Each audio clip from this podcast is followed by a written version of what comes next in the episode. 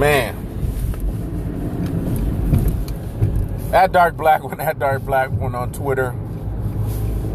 Uh, man, I'm a little disturbed this morning, man.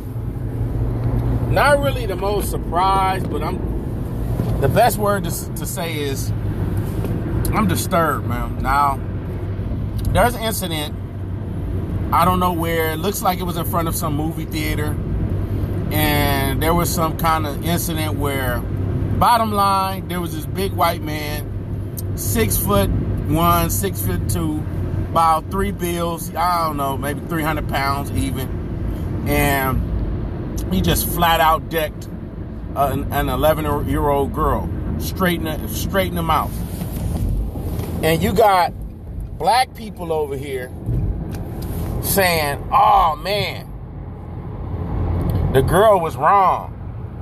Now she'll know not to run up on no white man, uh, uh, run up on a man like that. I'm just shaking my head. Because if you can't stand up for an 11 year old, that says a lot more about the 11 year old than it says about you. The 11 year old got more nuts than a lot of these grown up niggas that like to babble on Twitter and, and, and talk that pro black shit. You see what I'm saying? If you can't stand up for an 11 year old, because think about it, if the if the roles were reversed and it was a white it was a white girl and there was a black man and a black man decked a uh, white girl like that, it would be like, oh, this nigga should have already known. He should have already known what was to happen to him. We should have already known what, what was to happen. He should have known he was to go to jail. You don't hit no white girl, nigga, and then, he, I mean, he'd be under the jail. You know what I'm saying? He'd be under the jail. This would be a national story. And I'm just, you see what I'm saying? With narratives like the ones I seen push, unfortunately, I seen Corey Holcomb hop on the coon train. I'm sorry, but he was he was one of these Negroes. She should have known better. Like, oh, she should need to she need to keep her emotions in check. Dude, she's fucking 11 years old. You know, you got grown up women that can't keep their they, they, uh, emotions in check. This is a child. And she had more balls than a lot of these niggas, man. I, I just, that irritated me. So I'm cool on the 5150 show. I'm cool on Corey, Corey Holcomb. I'm cool on all these fake ass problematic Twitter niggas that's trying to get uh, likes and retweets to seem like they different.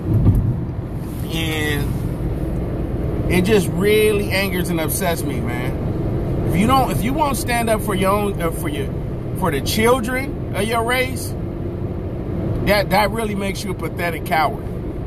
Because right, wrong, whatever the case may be, white people are gonna ride for each other. Democrat, uh, fucking conservative, Republican. Uh, yeah, I don't know all the words that these white supremacists use. Progressive, uh, all of this, all of these fucking words that they use. Okay, whatever they are, they not about to stand for no grown ass black man decking no 11 year old girl.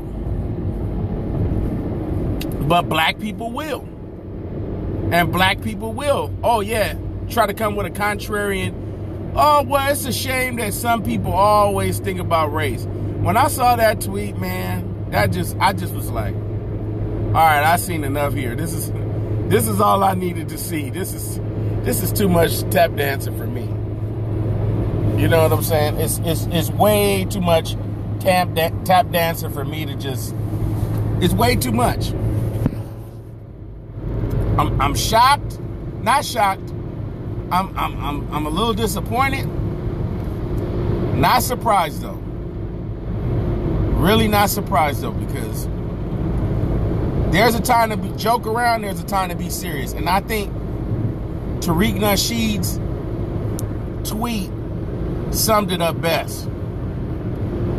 Where he was talking about a lot of you niggas that's out here talking shit about that little girl, y'all ain't got the balls that she had.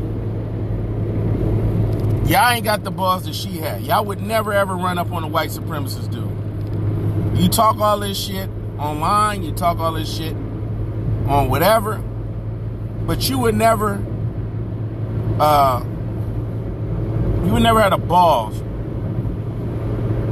to step up to a white supremacist.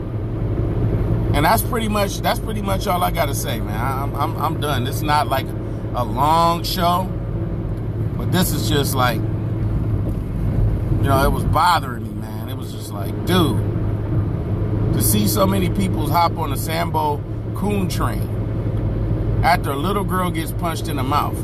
Now I was already seeing shit, you know, but this to me was just the, the icing on the cake. And I'm out, man.